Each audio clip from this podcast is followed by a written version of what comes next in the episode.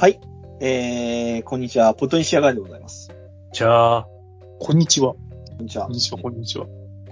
なんですかね。あのーまあ、この間は、ちょっとスラムダンクの話について、みんな熱く語りましたが。熱く語ったな。まあ、ちょっとね、それに関連づけた話で、また映画とか物語全般についての話なんですけど、うんえー、まあ、最近すごいよく考えるのが、あのーえー、感動するってよく言いますけれども、はいはいはい。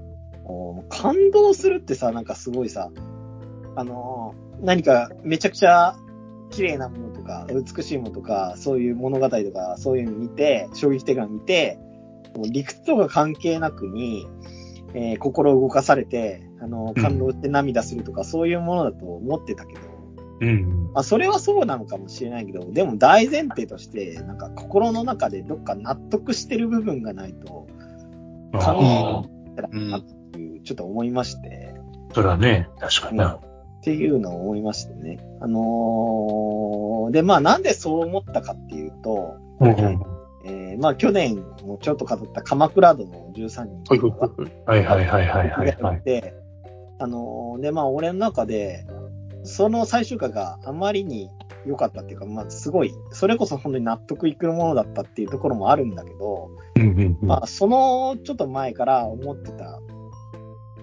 えっ、と、この納得ってことに、あの、思いつくに至った、えー経緯っていうのがありまして、えっ、と、俺のすごい好きな漫画で、あの、韓国の漫画でね、えミセンっていう漫画があるんですよ。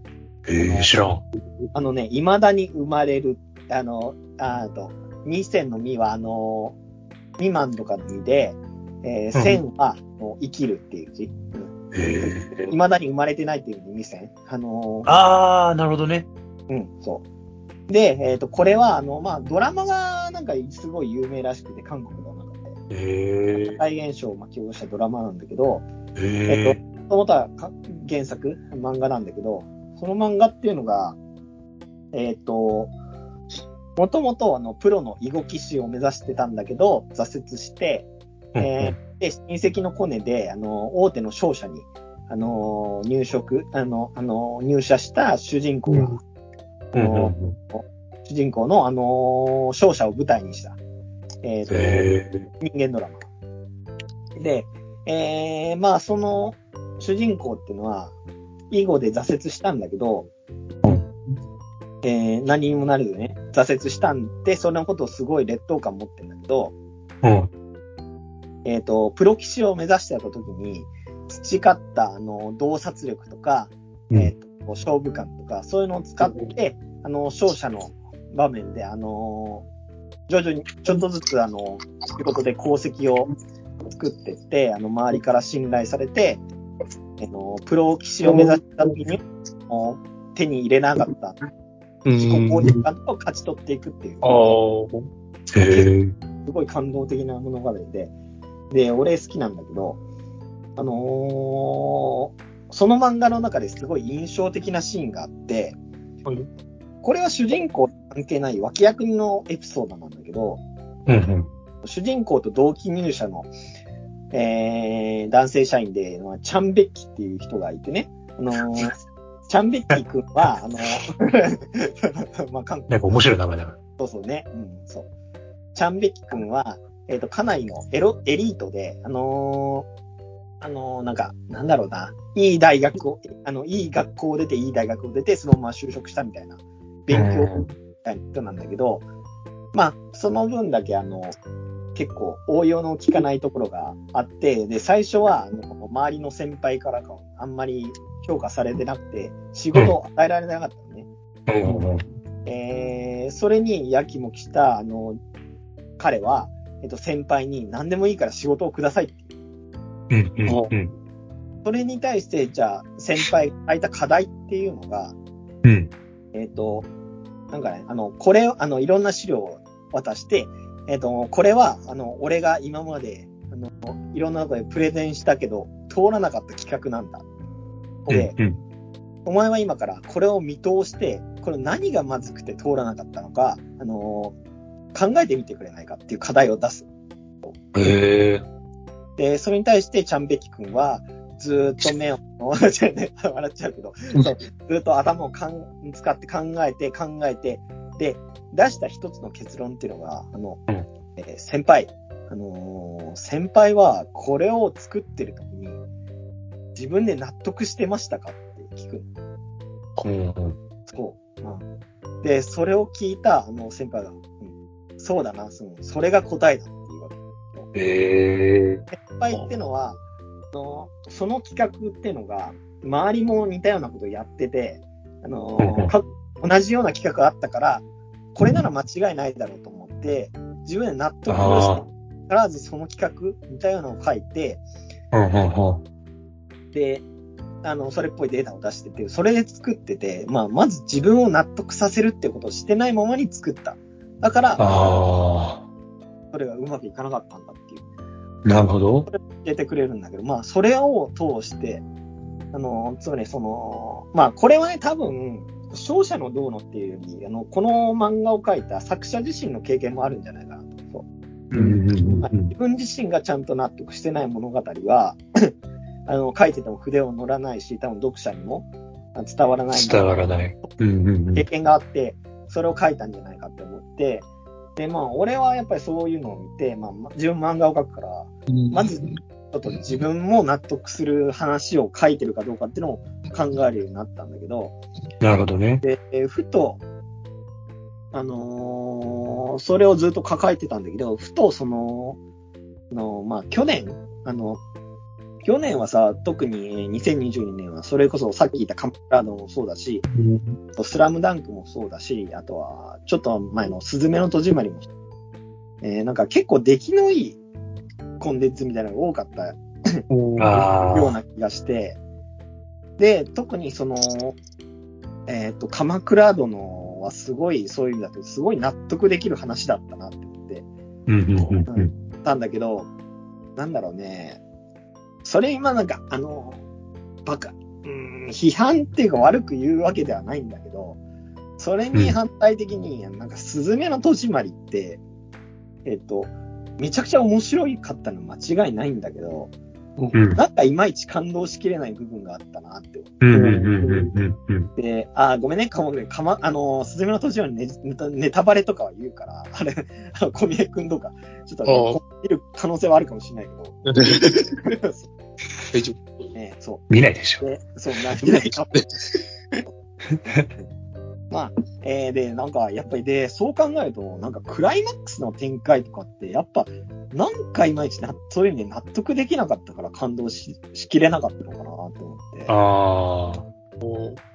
なんか、まあ、それこそさ、ラストの展開って、えーっと、まあ、すずめちゃんが東北の方行ってさ、うん。で、なんか閉じたら、あの、す、あの、311で亡くなったと思われる人たちの残留思念みたいな、うん。家を出てくときに行ってきますみたいな風に、あの、家族に挨拶をして、ああね、別れる最後ね。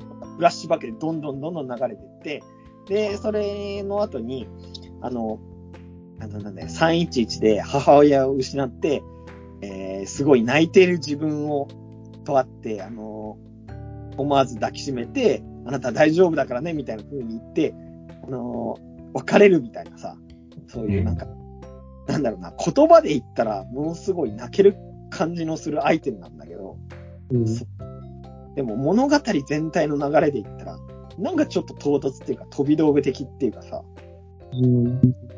そう、なんか、なんだろうな、そこだけ見ると、あその、クライマックスを作りたくて、頭ごなしに理屈で作った感じがして、わかる。そう、うん、わかるよね。うん。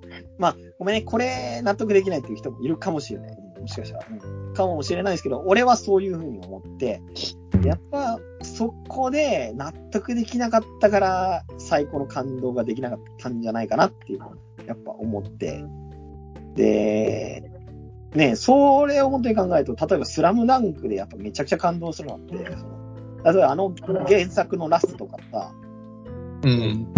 最後三能戦で、えールカオが最後、ああいう場面でパスをパ桜井にスを出す。なんで泣けるのかっていうと、やっぱりそれまでの積み重ねとか流れがあったから、やっぱりどっかでこれで、うん、すごい納得できたから、納得できた上で驚きがあったから、うん。ないかなって思って、うん、やっぱそう考えると、スズメの戸締まりってそれがなくなかったし、だから、やっぱり話題、話題性はあるけど、なんかこう、そこの部分でやっぱりどっか負けてくるような感じうん。あれよね。なんか、やっぱあるなって思って。いや、わかるよ。うん。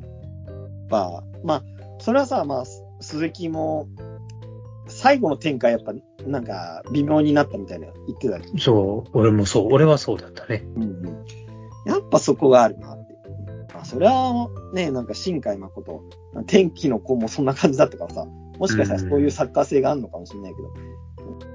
まあもちろんね、でも、そうは言っても、それ以外の部分は、アニメ的な面白さとか、うんうん。あとは、なんだろうな、興味を持続させる能力とか、うんうんそういうのはやっぱすごいから、あとは音楽と映像のドンピシャ感とか、あるから、やっぱとんでもなくすごい作家なんだと思う。わかるわかるわかる。でもやっぱり最後の一番た感動させるのに大事な納得感みたいなのはやっぱなかったんじゃないかなって思って、えーで、それをずっと考えて最近いたら、最近ちょっとふとある映画を見まして、おーあの、それが映画つかアニメなんだけど、鏡の古城という映画で、うん。えー皆さんご覧になりました？もう見てないですはいね。。ねあのーえー鏡の古城っていうのは、えっ、と、原作が辻村美月さんだっけな、うんの原作の、えーで、去年の年末ぐらいに公開された映画で、えー監督やってるのが原敬一監督っていう、うん。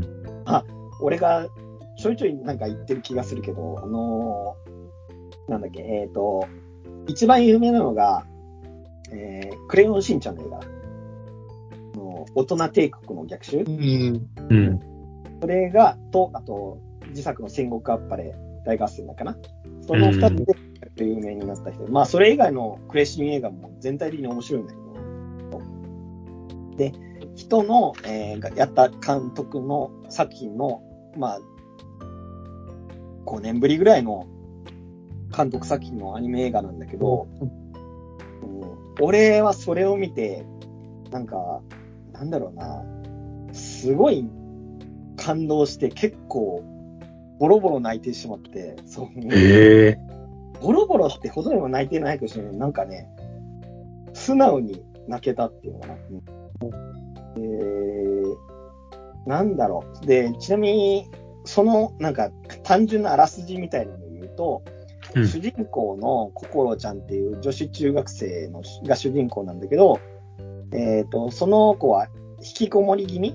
あの、今引きこもり、うんあの、あることがあって学校不登校になっちゃって、えー引きこもりで、あの、学校に行けずに、あの、家の中で悶々と過ごしてたら、ある時鏡が光って、その、鏡を通っていくと、なんかね、ある古城、古城、あの、むあの、海の中に立ってる、あの、古城の中に召喚されて、で、その城の中には、同じような境遇の子供が、えっ、と、心ちゃん含めて、で、その、そしたら、なんでここに集まられたんだと、あの、不思議に思ってたら、えーなんかホスト役の、なんか狼の被った女の子みたいになって、へえ。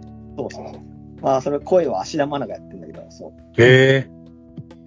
で、その人に、えっ、と、お前らはある事情があって集められたと。で、あの、この城のどっかに鍵があって、で、その鍵あれば、あの、何でも叶えたい願いが一つあるって。今からお前らは、あの、協力して、あ、あの鍵を探し出す。なんか、ただし、あの願いが叶うのは一人だけだ、みたいな風にさうん。ある種、なんか、まあこう言っちゃなんか言い方あれよ。なんかデスゲームっぽい感じの、なんか、おファイヤー。ーゲーム。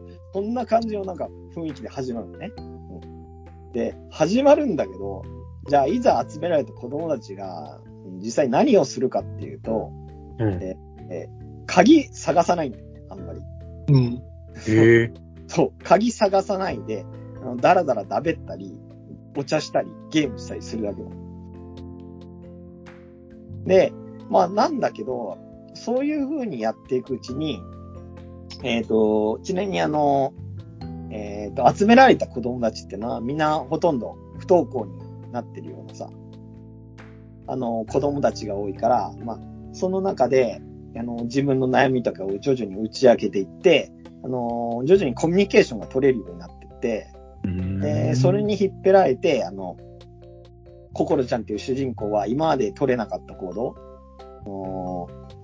それこそ、まあ、自分の悩みを打ち明けたり、あとは、あの今まで親にもなんで不登校になってるかとか言えなかったんだけど、その理由ってのを言って、じゃあその度に何を、あの学校また行けるようになるように何をししたらいいかとか、ちゃんと話し合えるようになるとかさ、へえ。おーそれによって、なんか現実の部分がちょっとずついい方向に変わるみたいな。そういう展開になってくる。そう。なるほど。そうそうそう。で、やっぱり、その、で、俺は見てて、やっぱりその、そういう鏡の古城での経験で、あの、現実の方がちょっとずつちょっとずついい方向に変わるっていうのが、すごいうん納得もいくし、うんあ、なんか、ふと、普通にいいなっていう感じで、素直に受け止められるっていうかさ、うんそういう感じで作られてるからね、物語。うんで、まあ、それこそ、あれだよね、さっき言った、そういう意味だとすごい納得できる話っていうかさ。まあなるほどね。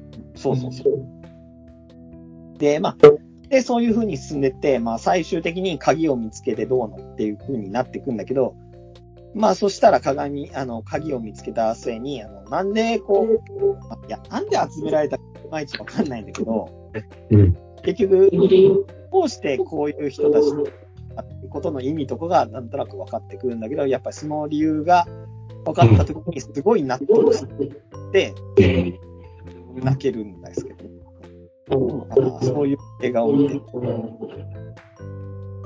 えーまあ、特にこう思ったのが、あのーなんだろうな、特に本当に、その、えっ、とね、そう、すずめの戸締まりと違うのが、うん。アニメ、すずめの戸締まりってすごいさ、アニメの表現の限界とか、最先端の技術を持ってやってる。うん。うん。鏡の古城っていうのはそういうのほとんどなくて、まあ、キャラデザもちょっと、意味っていうか、本当に、なんか、えっ、と、一応、あのーなんだっけな、確か、あの花とか、そういうのを作った、あのーアニメのスタジオが作ってるらしいんだけど、キャラデザもなんか、10年前の、なんかまあ、そうだね。アニメって感じで地味ではあるんだけど、まあでもその分結構演出の部分で、まあ原敬一っていう監督のすごい特徴なんだけど、実写映画的な、あのーあの、演出の仕方とか、うん。うん。うん。そこで、こう、っていうか、なんだろうな、それこそ北風じゃないですけど、あの、スズメの戸締まりが、こう、観客を泣かせるために、すごい強引な力技をいろいろ使おうとしてるのに対して、うん。うん。こっちの鏡の古城ってのは、なんか、いつの間にか、ふとしたことで、なんか、感動して、こっちが泣いてるっていう。そうそうそうそう。なんか、合気道のような、その、いつの間にか泣いてる。そういうのが結構多い映画で。うん、まあでも、で、やっぱりそれはなんでかなっていうと、結構、演出もそうだし、物語的にも、結局、ああ、こうすれば泣けるなっていうのは、なんか、すごい納得する形で作られたんだなって思って。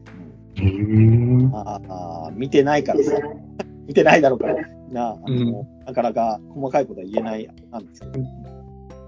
で、まあ、特に思ったのが、えっ、と、本当に君らにそれこそ、まあ、お二人ともお子さんがいるわけですけど、うん。特にその子供を持ってる親の方から見てどうかを知りたい？っていうか、ああ。それをすごい知りたい。それを知りたくて、今日ちょっと出してみたんだけど、そのテーマで。なるほどね。ねけど、うん、まあちょっと話変わりますけど、うん。おすすめなんですけど、鈴木くんはなんかあります？この、すごい納得？納うん、そう。うん、なんかちょっとずれるかもしれないけど、最近なんか Amazon で見て、なんかその話とちょっとなんとなく考えに似てるなと思ったのが、うん。と、なんか神々の山麓かなんかな、ちょっと読み方わかんないけど、ああ、カメラ見うん。そうそうそう、あの山登りというか。その話うんなんだけども、ごめん、これはもうガンガンネタバレでいいかな。うんうんうん。あの、まあ、なんか要は主人公が、多分主人公はジャーナリストでうん、山岳カメラマンで、うんで、その人がこう、エベレストに、まあ、登ろうとしてる、なんだ、クライマーの人はい。を一緒についてす、なんだろう、取材回るみたいな、まあ、ざっくりとそういう感じで、うんで、まあ、その、昼、えっ、と、エベレスト登ろうとしてる人が、実はなんか、昔、本当に一番最初にエベレストに登ったと言われてるというか、かもしれないって言われてた人の、うん。なんかカメラを拾ったんだよね。その登頂した時に。ほうほうほで、そのカメラの中身を知りたいっていうのもあって、そのジャーナリストの人が一緒に登ったらうまあ見せてやるよみたいなう。うん。のが、まあなんか物語のエンジンなんですよ。うんうん。まあ要はそこが結局どうなのかっていうところに、こう見る人の気持ちを置いといて、うん。で最後まで持っていくっていう感じなんだけど、えー、うんうん。ああ、ミステリー。そうそうそうそう、ミステリー的にね。うで、結局クライマックスは明かされないんですよ。あ、そうなの？そは？う。あの、要は、それが映ってた、本当にエベレストの最初に登ったかどうかすらもう別に何も言われず、へえ。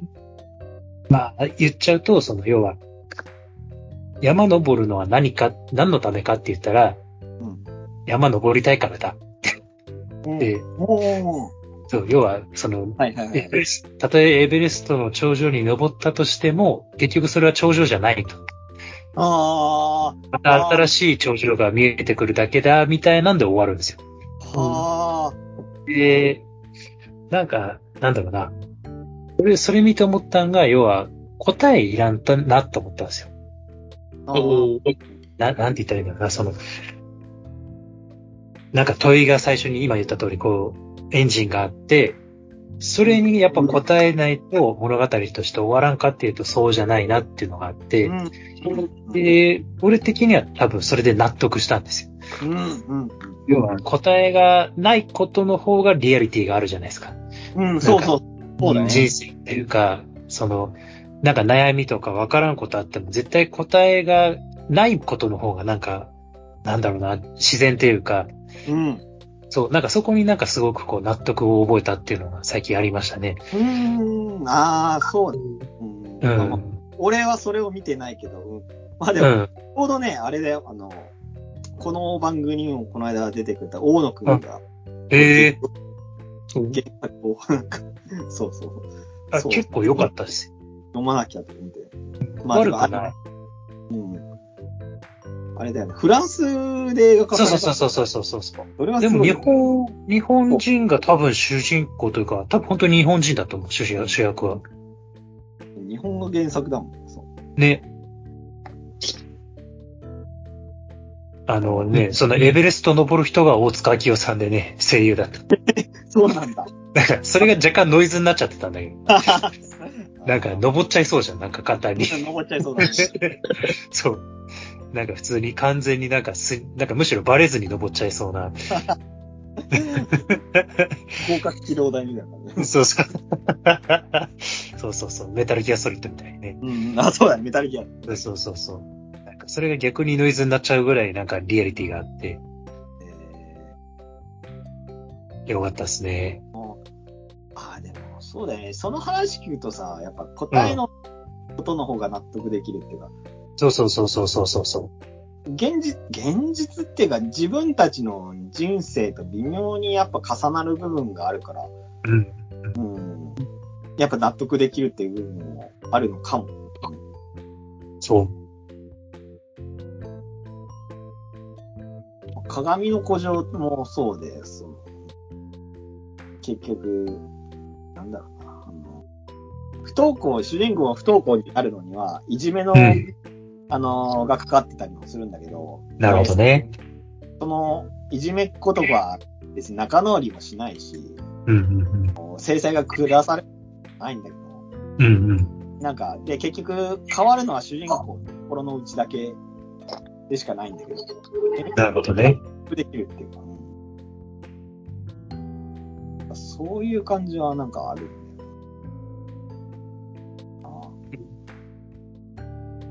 ん。だよな。か、お前、神概念いただいたら、面白いん。だね。うん。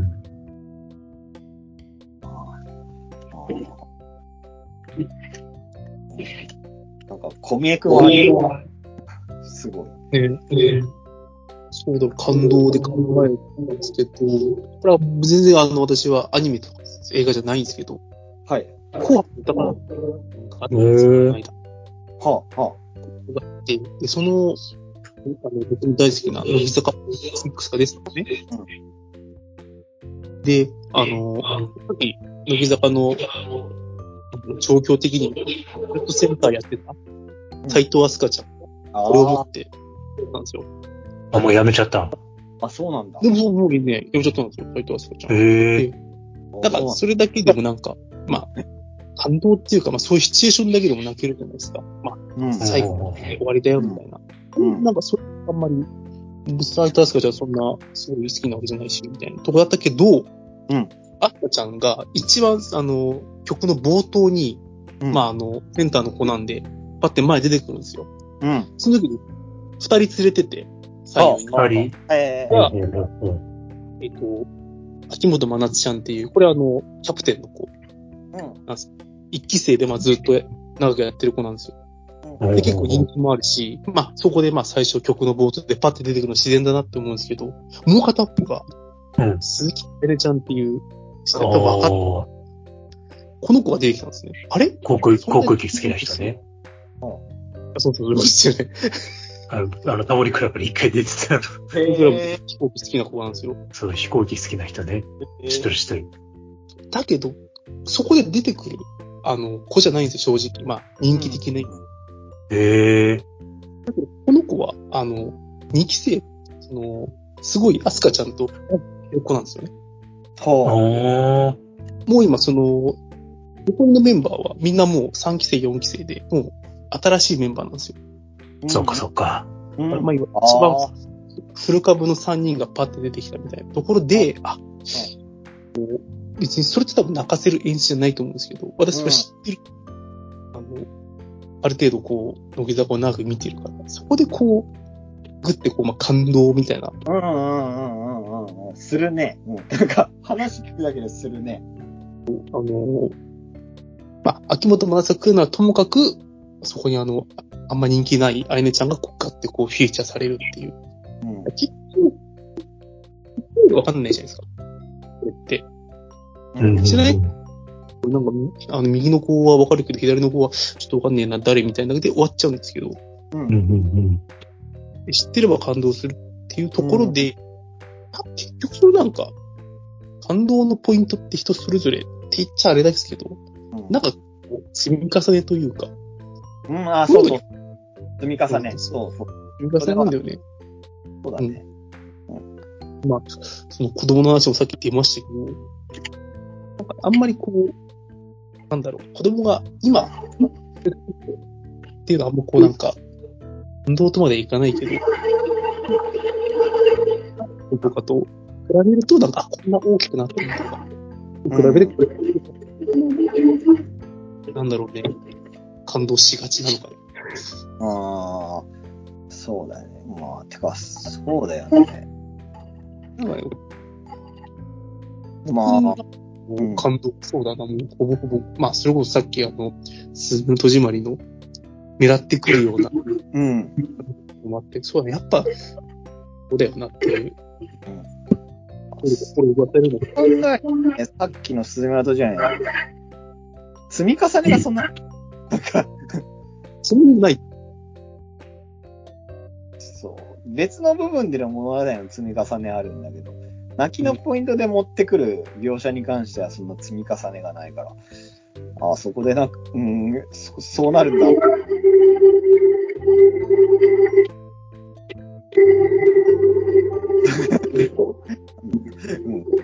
ね。うん、ああ。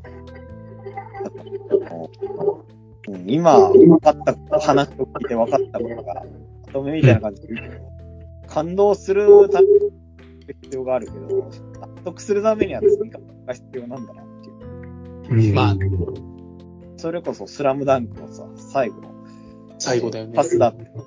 あやっぱそれまでの積み重ね、めちゃくちゃあったから、納得できるわけで。こう、ルパワと桜木の関係性というかね、それが、最後も爆発してるのとこじゃないですかね。で、それをそれがあったから最後のハイタッチが、名シーンとして。あのハイタッチだけ、もう切り取って、お前的に、めちゃくちゃ見た。やっぱ、あれはそれがないか。そうね。